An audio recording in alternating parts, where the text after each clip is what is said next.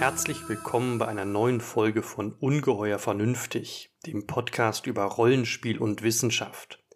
Wir, das sind Katrin und Björn, und wir wollen heute mal wieder mit euch über Ungeheuer reden.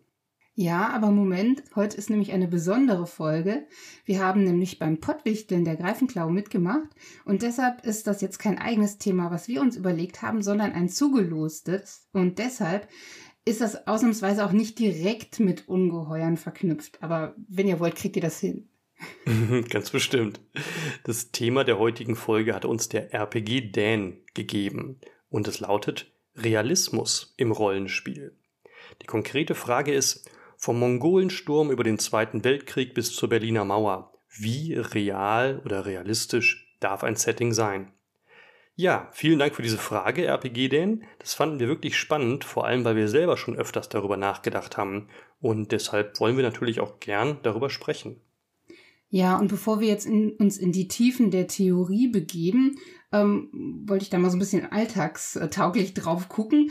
Denn euch ist bestimmt auch schon mal im Rollenspiel die Frage begegnet, so, oder, oder der Vorwurf, äh, das ist unrealistisch. Das hört man ja häufiger, ne? Also, das ist jetzt mm, unrealistisch, absolut. was wir hier spielen. Und äh, sowas zum Beispiel, irgendwie, dieser riesige Drache kann ja nicht in dieser Höhle sitzen, die nur so einen kleinen Zugang hat. Das, mhm. das geht ja gar nicht. Der, passt, der kann ja gar nicht da reingekommen sein. Oder, ähm, oder du kannst ja gar nicht so viel tragen, wie in deinem Inventar steht.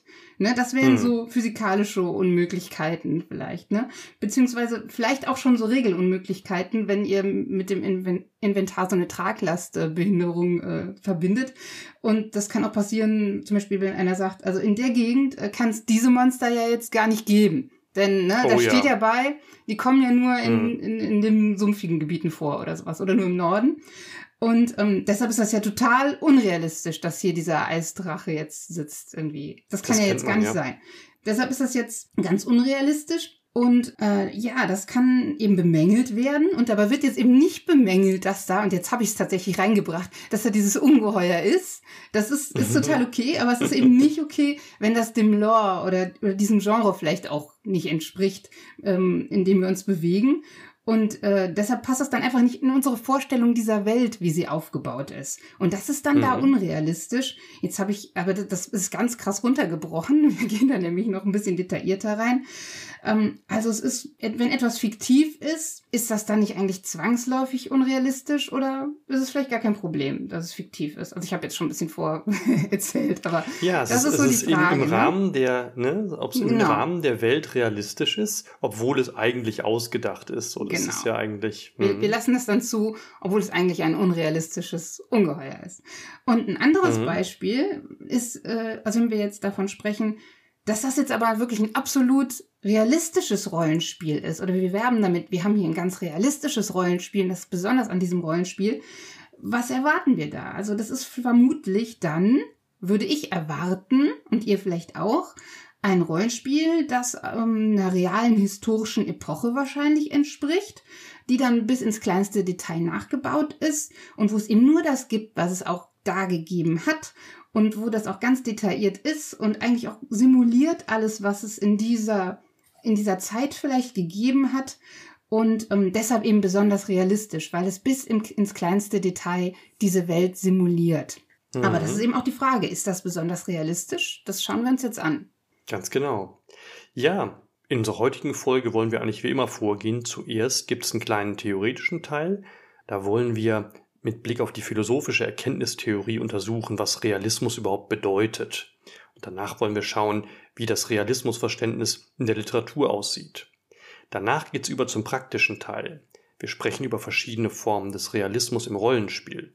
Psychologischen Realismus, historischen, gesellschaftspolitischen, naturwissenschaftlichen und technischen Realismus. Dabei wollen wir fragen, welchen Sinn die realistischen Aspekte in den jeweiligen Rollenspielen überhaupt erfüllen. Und schließlich diskutieren wir, was ein realistischer Ansatz im Rollenspiel leisten kann und wo seine Grenzen und möglicherweise auch Probleme liegen. Ja, und wir beginnen mit der Frage, was heißt Realismus eigentlich? Und da kann man wunderbar ähm, auf die Philosophie, konkret auf die Erkenntnistheorie zurückgreifen, die sich genau mit solchen Fragen beschäftigt. Was für ein Zufall. Was für ein Zufall, ja. Also wir versuchen es ganz anschaulich zu machen. Es ist auch eigentlich ganz, äh, ganz leicht. Ähm, die Erkenntnistheorie beschäftigt sich halt mit der Frage, was können wir wissen? Ne? Das heißt, sie fragt nach der Möglichkeit, nach der Beschaffenheit und nach den Grenzen menschlicher Erkenntnis. Und ähm, da hört man schon so ein bisschen raus, es geht also irgendwie um das Verhältnis von Selbst, von Ich ne, und Welt. Also von Denken und Sein, von erkennendem Subjekt und zu erkennendem Objekt. Das soll geklärt werden. Und das Bedürfnis einer solchen Klärung setzt eigentlich voraus, dass ähm, unser alltägliches Wirklichkeits- oder Realismusverständnis irgendwie fragwürdig geworden ist. Ne? Dass also die traditionellen Gewissheiten, die man hat, so von der Wirklichkeit irgendwie erschüttert worden sind und in Zweifel geraten sind. Sonst müsste man ja gar nicht äh, danach fragen. Das heißt, eine skeptische Erfahrung liegt eigentlich diesem ganzen Bedürfnis nach der Klärung, was Realismus überhaupt bedeutet, Realismus ist, zugrunde. Und historisch ist das zu Beginn der frühen Neuzeit in besonderem Maße der Fall. Da gab es ja, wenn man so schaut, vielfache Umbrüche, also es gab neue Erdteile wurden entdeckt und es gab die astronomische Revolution durch Galilei und Kopernikus und ähm, das hat halt unheimlich viele Unsicherheiten geschaffen, so im allgemeinen Selbst- und Weltverständnis der Menschen. Und dazu kam, dass die spätmittelalterliche Gottesvorstellung immer mehr an Glaubwürdigkeit verloren hat und die Menschen sich nicht länger an die natürliche Ordnung der Dinge eingebettet gefühlt haben, ne? wo sie also einen festen Platz hatten mhm. zwischen Gott und den anderen Dingen. Das hängt ein bisschen mit dieser Kette der Wesen zusammen, ja, über die, die wir in der letzten Folge Mal. gesprochen haben. Ne? Die ist also langsam zerbröckelt und mit ihr auch das alte Weltbild und die mittelalterlichen Gewissheiten. Und ähm, es gab doch so eine allgemeine Unsicherheit und dementsprechend halt neuerlichen Wunsch nach Gewissheit. Und ähm, den hat niemand besser zum Ausdruck gebracht als René Descartes im 17. Jahrhundert mit seinem berühmten methodischen Zweifelsexperiment. Also ähm, das ist ganz witzig. Descartes hat, äh, beschreibt in seinen Meditationen also, wie er irgendwie allein zu Hause auf dem Stuhl sitzt und einfach versucht, er überlegt sich oder er fragt, woran man eigentlich alles zweifeln kann. Und ähm, er geht dabei von außen nach innen vor und beschreibt das also wie so ein, wirklich wie so ein Selbstexperiment. Und er zweifelt zuerst natürlich an der sinnlichen Gewissheit. Und zwar an der sinnlichen Gewissheit der ferneren Gegenstände und äh, die man da draußen irgendwie so wahrnehmen kann. Und dann zweifelt er an den Gegenständen, die ihn unmittelbar umgeben, in seiner Nähe. Und dann kommt er noch näher und zweifelt an der Gewissheit, an der Sinneserfahrung seines eigenen Körpers. Und ähm, so geht das immer weiter. Und irgendwann ähm, fragt er sich dann, ob wir eigentlich in einem Traum leben und ob äh, wir also in einer Illusion wie in einem Kokon befangen sind und gar keinen Zugang zur Wirklichkeit haben. Also ein bisschen so wie in, in Matrix, ja. Mhm. Und ähm, dann fragt er also, zieht am Ende sogar die Erkenntnisse der Mathematik in Zweifel und sagt, es könnte ja sein, dass es einen bösen Gott gibt, der uns täuscht und dazu führt, dass wir immer an derselben Stelle denselben Fehler machen und immer in die Irre gehen. Und ähm, sein, seine Schlussfolgerung ist also, er hat alle möglichen Sachen geprüft und alles in Zweifel gezogen und konnte eigentlich keine Gewissheit finden, bis auf eine. Und das ist nämlich die Pointe und der, äh, der Clou von Descartes Erkenntnistheorie. Er sagt nämlich, ich konnte zwar alles in Zweifel ziehen, aber eine Sache, die kann ich nicht in Zweifel ziehen, und das ist die, dass ich es bin, der hier denkt und der hier zweifelt. Also die einzige Gewissheit, die ihm am Ende bleibt, ist, dass ich denke. Und daher kommt eben seine berühmte These cogito ergo sum, also ich denke, also bin ich. Und auf diese einzige, einzige Gewissheit, die ihm bleibt, baut er dann seine ganze Erkenntnistheorie und sein ganzes philosophisches äh, Gebäude wieder auf und sagt, das ist also das, was mir am Ende nach diesem ganzen Zweifel geblieben ist. Jetzt muss man natürlich sagen, dieses kartesische Zweifelsexperiment, das ist kein existenzieller Zweifel, wie es in der Moderne gibt. Also bei Kierkegaard meinetwegen ist es keine Verzweiflung, sondern es ist wirklich ein Experiment, methodisches, eher ähm, ein Gedankenspiel. Aber trotzdem ähm, macht es halt diese schroffe Kluft auf zwischen dem Ich, dem Bewusstsein einerseits, dem Denken und halt der Außenwelt, ne, dem Sein, und ähm, fragt halt nach dem Verhältnis von beiden zueinander. Das Wichtige ist dabei das Bewusstsein, das Ich, das ist klar, das ist gewiss, Aber die Welt da draußen ist unsicher und ungewiss. Die mhm. muss erst erschlossen werden. Er hat sich sozusagen ganz ins Innere zurückgezogen und die Aufgabe ist jetzt, die Welt irgendwie wieder zu gewinnen und sich ja. daran zu tasten. Ne? Und ähm, das ist also eine Konstellation, die ganz fundamental für die moderne europäische Philosophie ist, weswegen die Erkenntnistheorie da auch dann so bedeutsam wird.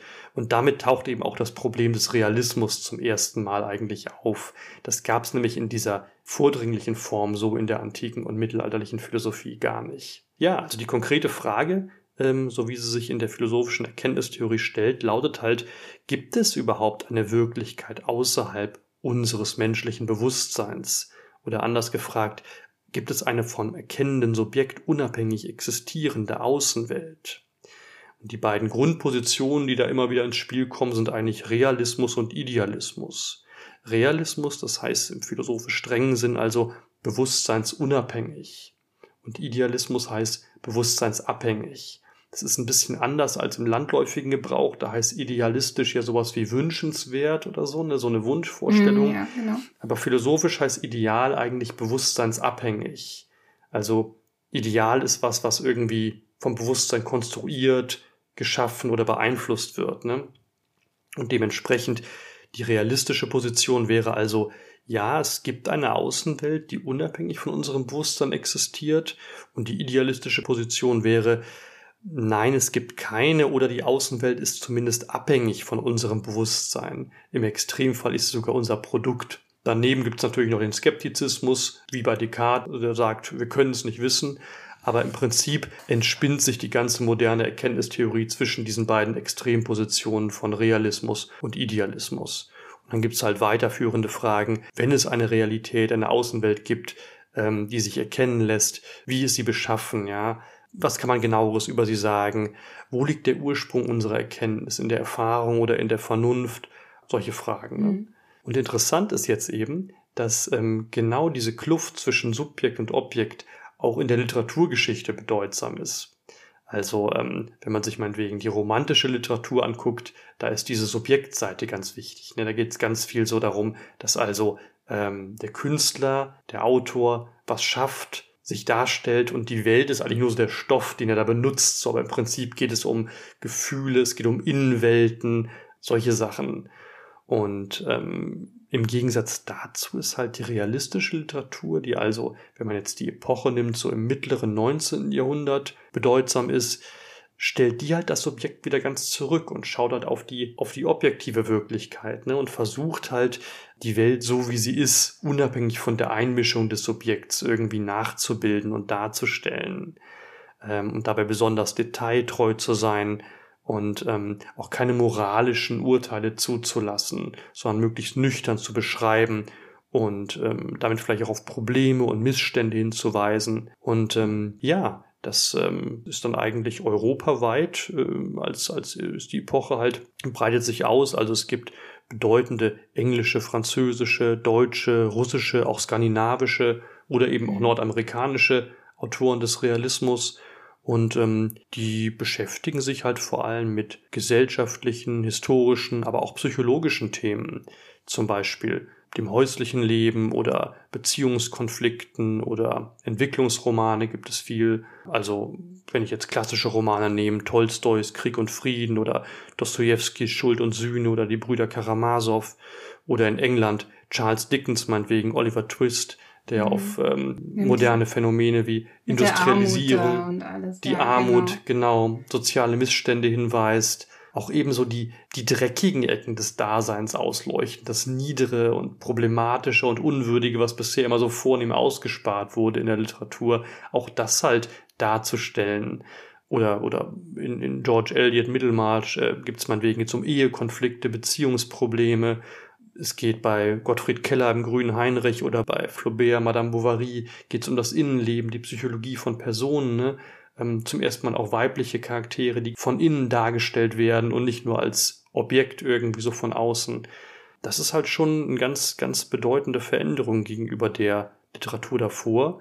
Und da wird halt auf ganz vielfältige Weise probiert, realistische Darstellungen zu bringen. Mhm. Und ähm, das geht dann letztendlich über in den modernen Roman, wo Psyche immer mehr seziert wird und man dann wieder zu der Erkenntnis kommt, nee, mit so einer realistischen Darstellung, die hat auch ihre Grenzen. Ja. Wir müssen irgendwie experimenteller arbeiten und avantgardistischer. Und da geht es dann zu den Experimenten, die man dann im modernen Roman hat. So. Genau, und diese vielen Facetten der realistischen Literatur, die findet man auf eine andere Weise auch im Rollenspiel. Ja, genau. Ähm, wir kommen denn jetzt da gibt's ja verschiedene Formen des Realismus genauso, ja. Ja, genau, wir kommen zum praktischen Teil, also Formen des Realismus im Rollenspiel. Und der erste Punkt, der knüpft auch schon super genau an die Theorie hier an. Das ist nämlich der psychologische Realismus. Und ich finde das besonders interessant, auch gerade im Hinblick auf die Theorie, die wir gerade hören konnten. Denn Beispiele, die hier eigentlich super passen, wäre sowas wie Vampire und mm. Xulu an sich, ne, weil es da eben sehr um Psychologie geht. Also natürlich, dass in der Spielerfahrung da besonders die ähm, Bewusstseinszustände eine Rolle spielen. Also bei den bei Vampire, also auch dieses Manipulative und wie sich die mm. Charaktere verändern und äh, bei Xulu eben auch diese mentale Stabilität, ne, die dann ja. in, in Wahnsinn rüberkippt.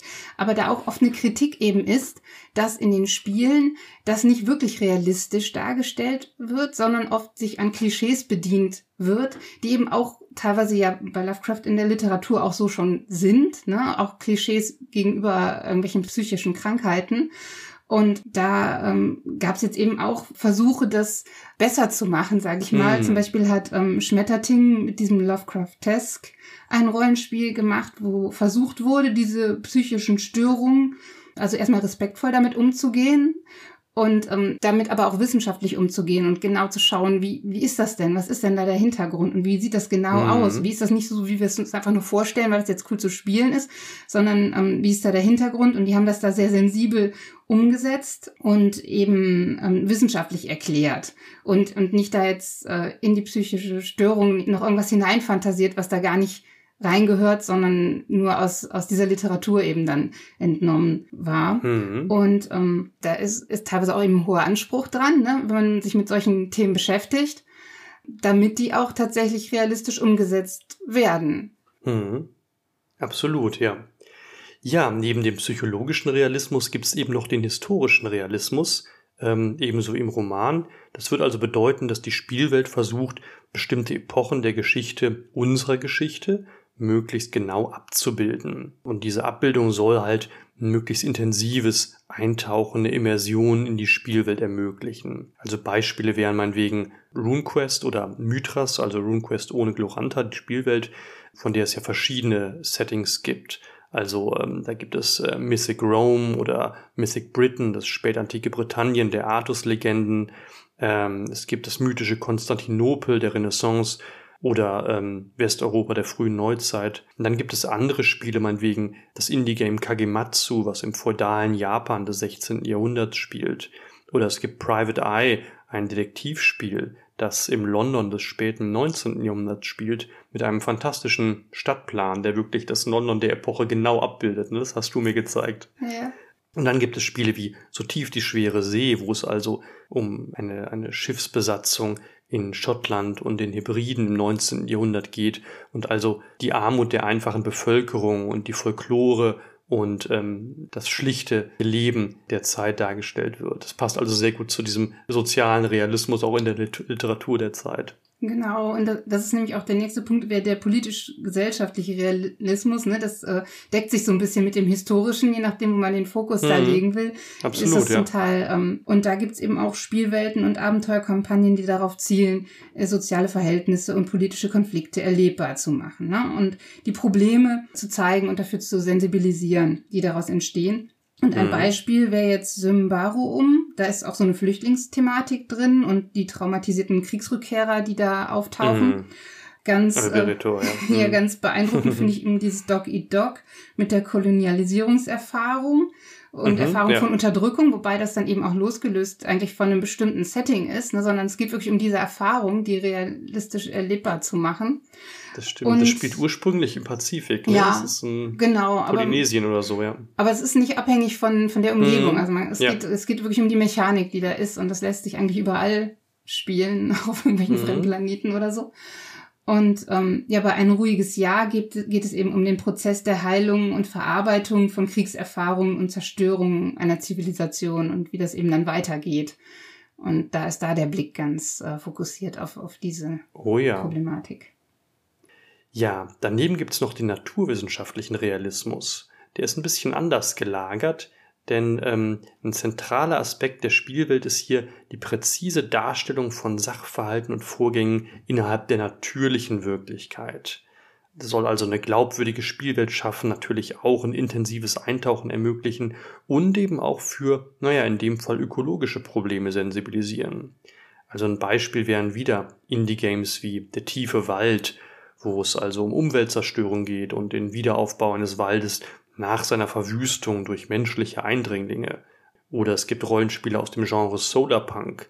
Da fällt mir jetzt ähm, Traverse von Paul Cheger ein, der dieses tolle ähm, The Clay That Woke geschrieben hat, ähm, was wir in der zweiten Folge mal empfohlen haben, wo man also einen Minotaurus spielt. Und ähm, das ist jetzt also auch ein, ein ähm, naturbezogenes Spiel. Oder es gibt natürlich äh, postapokalyptische Spiele, wie zum Beispiel Heredium, was also ähm, äh, die Welt ähm, im 22. Jahrhundert imaginiert.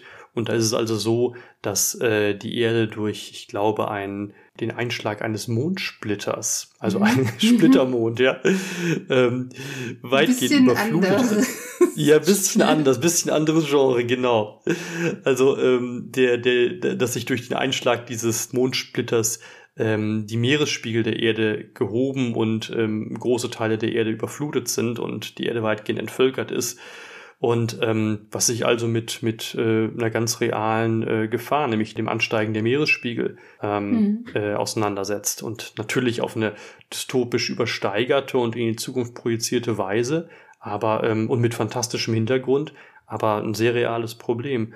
Und interessant ist jetzt, dass diese beiden Genres, also Solarpunk einerseits, was ja eher so optimistisch ähm, mhm. getönt ist, und postapokalyptische Spiele zwar auf den ersten Blick völlig entgegengesetzt sind, insofern sie einerseits Utopien und andererseits Dystopien entwerfen, aber trotzdem darin übereinkommen, dass sie eben den Naturereignissen und dem Verhältnis des Menschen zur Natur eine zentrale Bedeutung einräumen und insofern eigentlich diesen naturwissenschaftlichen Realismus wunderbar verkörpern.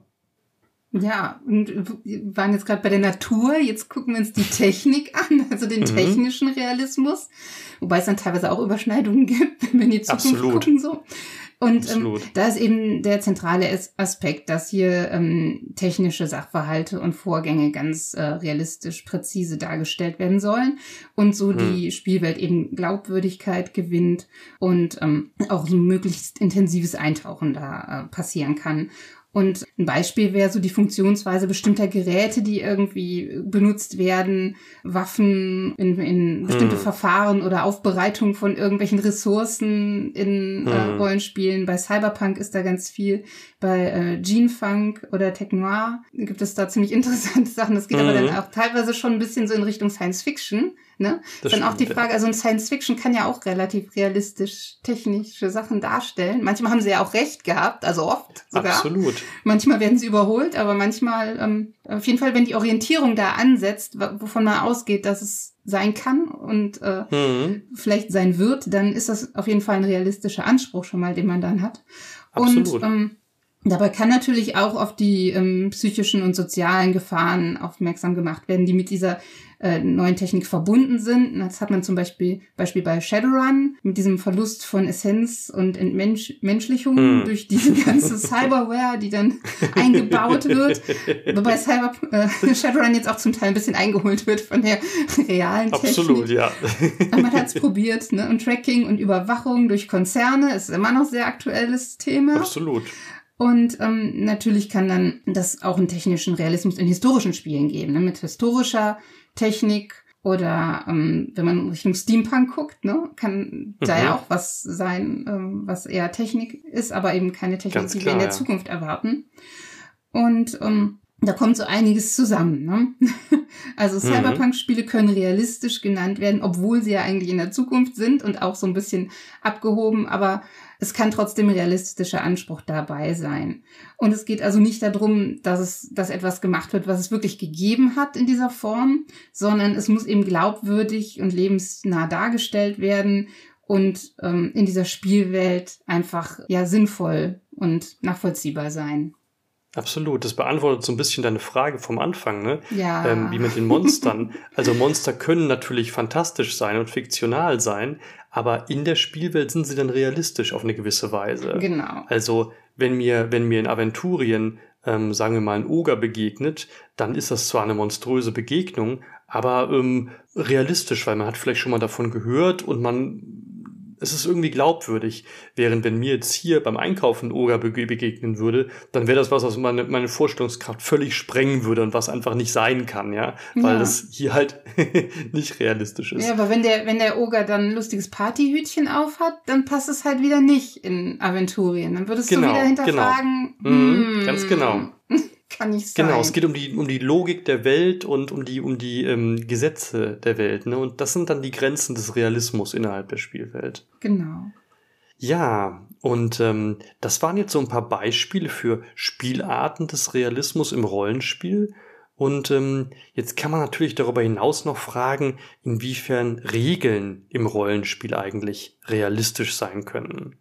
Und das ist ganz interessant, weil da gibt es so ein gewöhnliches Verständnis, was immer sagt, Rollenspielregeln sind genau dann realistisch, wenn sie in der Lage sind, die Wirklichkeit der Spielwelt einschließlich aller denkbaren Vorgänge in ihr möglichst detailgenau nachzubilden. Und dabei trifft man immer wieder auf diesen traditionellen Gegensatz von Realismus gegen Spielbarkeit. Nach dieser Auffassung kann Wirklichkeitstreue im Rollenspiel also nur durch möglichst viele Regeln garantiert werden, welche jedes Detail und jede Situation abdecken. Und umgekehrt müsste nach dieser Auffassung regelleichte Spiele immer Abstriche beim Realismus machen, sodass der Preis für eine regelleichte Spielweise immer ein unzureichender Realismus bei der Darstellung ist. Aber ich finde diese Auffassung irgendwie problematisch, weil sie Realismus unausgesprochen immer schon mit Simulationismus gleichsetzt. Also ähm, realistisch ist, ist ein Spiel Mhm. nur dann, wenn es alles möglichst genau nachbildet. So ja, das lässt irgendwie die Herkunft des traditionellen Rollenspiels aus dem Wargaming doch Ja, erkennen, ja, das kommt da wo durch. Szenen halt mit Miniaturen buchstäblich nachgestellt werden. Also es ist eine ganz haptische, visuelle Mimesis, ja eine Nachahmung so. Und ähm, dagegen könnte man ja argumentieren, dass Realismus im Rollenspiel nicht immer zwingend Simulationismus meinen muss, ne? Das würde jetzt besonders auf Erzählspiele zutreffen, wo man gar nicht probiert, alles immer besonders realistisch nachzustellen und visuell nachzuahmen. Ja, Ja, das wäre zum Beispiel bei Doggy Dog, wäre wär so ein Beispiel, ne? Das könntest du mit Ganz so genau. viel, äh, du könntest so viel würfeln, wie du willst, da in jeder Situation. Diese Erfahrung, ne? Dieses Gefühl der, der äh, Hoffnungslosigkeit mhm, würde dadurch nicht verstärkt werden. Und das ist halt das, worauf es dabei ankommt, ne? ganz genau. Ja. Das ist halt auch so eine Form von, von gesellschaftlichem Realismus, die man mit, mit Regeln gar nicht abbilden kann oder nicht erwürfeln kann. So, ne? Genau. Das fand ich irgendwie ganz interessant, weil das so ein traditioneller Gegensatz ist. Ja, wo wir jetzt bei den Grenzen und den Potenzialen von äh, realistischen Spielweisen sind, da würde ich auch zu der Frage kommen, ähm, oder beziehungsweise die war auch ein bisschen schon gestellt mit, glaube ich, in der Frage, die wir Mhm. bekommen haben. Ne? Das schwingt so ein bisschen mit und das wird ja auch öfters gefragt. Was darf man überhaupt darstellen? Ne? Wenn, Mhm. wenn man es ganz realistisch machen will, was darf man überhaupt darstellen? Und die Frage kommt meiner Meinung nach ja meistens daher, dass oft mm, mit realistisch, also das ist jetzt hier realistisch, ähm, begründet wird, eben bestimmte, ja, anscheinend kritisch einzuschätzende Situationen auszuspielen, ne? auch detailliert auszuspielen. Sowas, ähm, ja, wie, wie irgendwelche aggressiven Handlungen bestimmten Gruppen auch gegenüber. Hm. Und ich würde mir jetzt eigentlich, um das zu lösen, gar nicht die Frage stellen, was darf man überhaupt darstellen, sondern ich würde an sowas rangehen mit der Frage, warum willst du gerade das darstellen? Warum willst du genau diese Situation darstellen? Denn wenn ich eine bestimmte Gewaltsituation oder vielleicht auch so eine diskriminierende Situation darstellen möchte, warum möchte ich das machen? Ne? Wenn es mir um Hm. diese Diskriminierungserfahrung geht oder so eine Machtlosigkeit, dann dann, ja, muss ich mir erstmal überlegen, warum möchte ich das? Und dann kann ich das aber auch abstrahiert machen. Dann muss ich ja nicht Ja, ja. eine bestimmte Bevölkerungsgruppe deshalb wählen, um die zu spielen. Ich kann das ziemlich abstrahieren.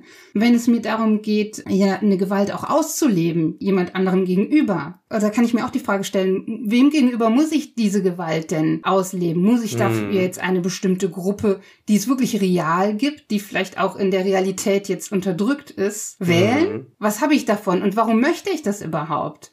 Also das finde ich, Ja. finde ich berechtigt, sich zu fragen. Wenn man einfach mal so ein Machtgefühl erleben will, ne, und dass es einem darum Mhm. geht in dem Spiel, diese Macht zu erleben, dann muss ich diese Macht aber nicht gegenüber, also meiner Meinung nach muss ich die Macht nicht gegenüber einer, einer realen Mhm. Gruppe, die es gibt, ausüben, äh, die sowieso schon im Alltag ähm, Schwierigkeiten hat.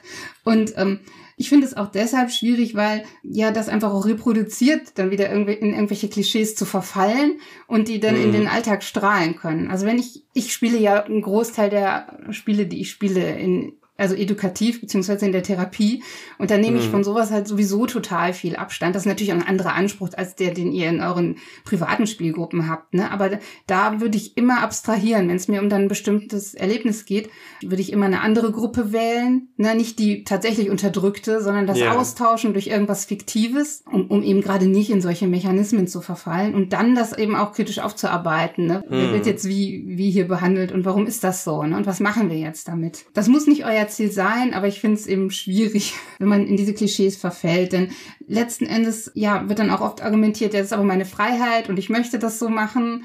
Ja, natürlich kann man, kann man das so machen, ne? Aber letzten Endes, wie viel Freiheit ist das, wenn man dann doch nur das spielt, was man immer gemacht hat, mit der Begründung, das war halt immer so. Und ähm, die Begründung finde ich, ähm, ja, das gibt nicht wirklich viel her. Das war kein gutes Argument, also in der Vergangenheit auch nicht. Nur weil es immer so Ja. war, das so weiterzumachen, ne? Das sowieso nicht. Ja. ja, und es wird dann immer mit so einem historischen Realismus argumentiert. Ne? Man sagt dann immer, ja, so war es halt.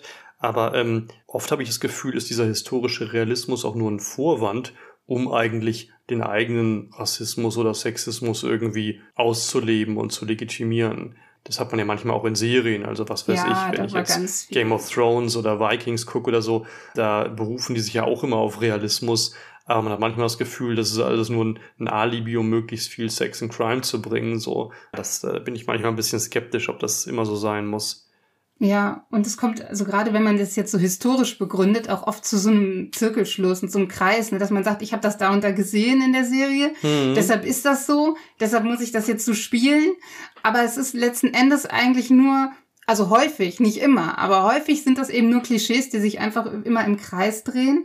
Und wie es wirklich war, hat damit oft wenig zu tun. Und das ist eben, natürlich kann man das so machen, aber dann ist halt die Begründung, das war so, dann doch ein bisschen eher ein Vorwand.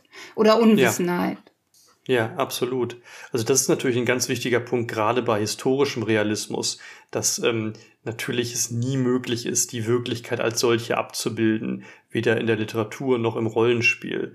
Das ähm, zeigt man wegen ganz schön dieser Gegensatz von verschiedenen Genres. Wenn ich jetzt dieses ähm, beliebte Genre Grimdark, ja, was es also im Rollenspiel, aber auch in Serien gibt und was Vergangenheit, insbesondere das Mittelalter, möglichst düster und grausam darstellt, Mhm. in entsättigten Farben, wo es immer regnet und ähm, die Gestalten alle moralisch durchwachsene, fiese Typen sind und es eigentlich nur um Mord und Totschlag geht, dann ähm, kann man sagen, ja, sicher, sicher kommt das der Wirklichkeit des Mittelalters näher als irgendwie so ein, ähm, ein völlig äh, verklärtes High-Fantasy-Bild, so was man vielleicht Ja, so ein Disney-Film, ja. oder so ein Disney-Film, ja.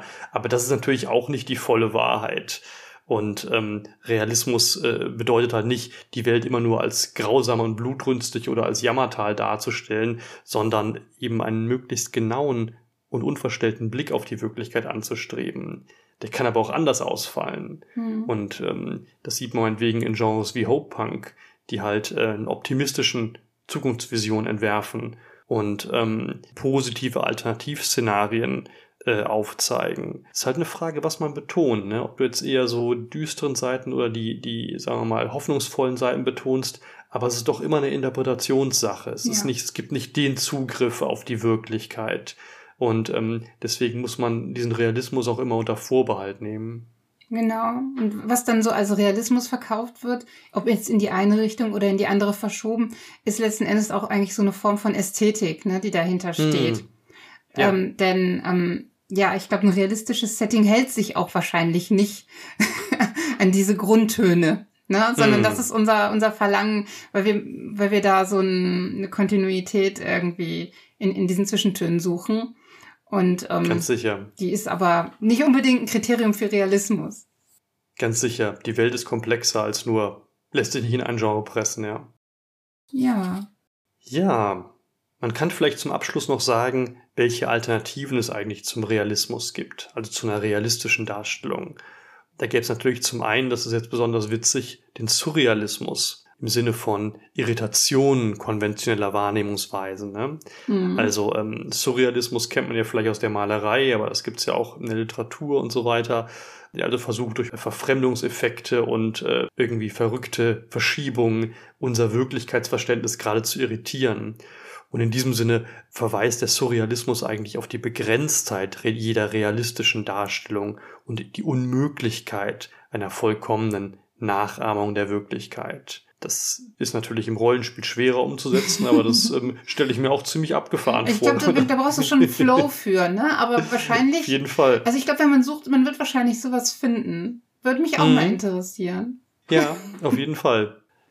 Und dann gäbe es so ähm, Alternativen wie den magischen Realismus. Den kennt man vor allem aus der lateinamerikanischen Literatur des äh, späten 20. Jahrhunderts, Gabriel García Márquez und so weiter, äh, Julio Cortázar ähm, der also eher eine Erweiterung des konventionellen Realismus darstellt. Keine Verfremdung oder, oder Zerstörung wie der Surrealismus, sondern eine Erweiterung, welche dessen Unzulänglichkeiten überwindet und fantastisch ergänzt. Es hat eigentlich viel von fantastischer Literatur mhm. so.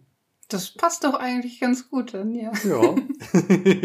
ja, und dann ähm, zuletzt gäbe es halt noch den Utopismus als Ausblick auf eine Wirklichkeit, welche halt die Probleme der Gegenwart positiv überwindet und konstruktiv damit umzugehen weiß und halt äh, nicht alles in, äh, in apokalyptischen Szenarien enden lässt. Das wären so Möglichkeiten, wenn man ja mit dem Realismus unzufrieden ist oder wenn man halt die Grenzen des Realismus erkennt und sagt, was, äh, was geht denn noch, was kann man denn sonst machen.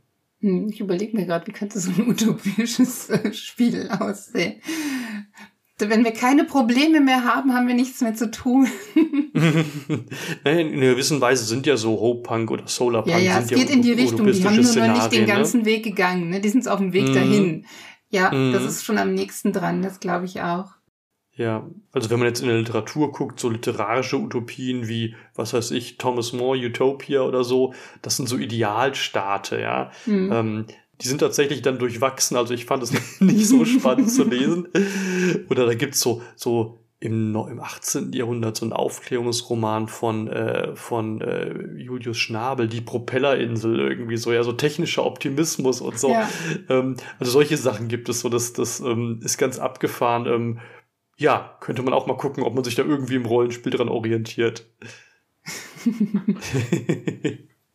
Ja, mal sehen, vielleicht habt ihr Ideen, wie ihr das umsetzt. Genau. Würde mich interessieren, genau. ob ihr schon eine Propellerinsel gebaut habt. Ja.